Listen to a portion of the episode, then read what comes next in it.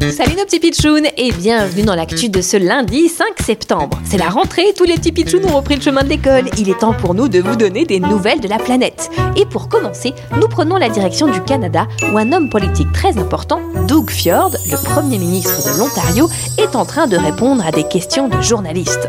Ouais, mes petits amis, comme je vous le disais à l'instant, votre pays traverse un moment important de son histoire. Faut faire rebâtir l'Ontario.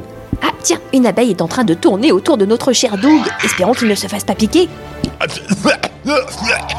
Ah mince alors, il se passe quelque chose de bizarre. Doug n'a pas l'air bien. Ah zut, je viens d'avaler une abeille. Quoi ? Il avale l'abeille ? Mais c'est terrible. Bon, qu'est-ce que je disais déjà ? Ah ouais, je parlais de l'histoire. Mais enfin, Doug, avaler une abeille, ça peut être dangereux. Il faut peut-être faire quelque chose. Ouais, c'est vrai que je l'entends bourdonner à l'intérieur de moi.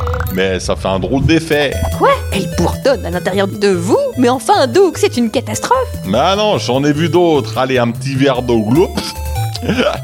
Ah, c'est marrant, je l'entends qui bourdonne partout dans mon ventre. Alors, qu'est-ce qu'on disait déjà ? Eh oui, les pitchounes, c'est incroyable, mais cet homme politique canadien ne s'est pas laissé impressionner. Il a continué son discours tout en ayant avalé une abeille. Si jamais ça t'arrive, les médecins conseillent de boire tout de suite un liquide sucré. Comme ça, elle va se noyer dans ton ventre sans te piquer.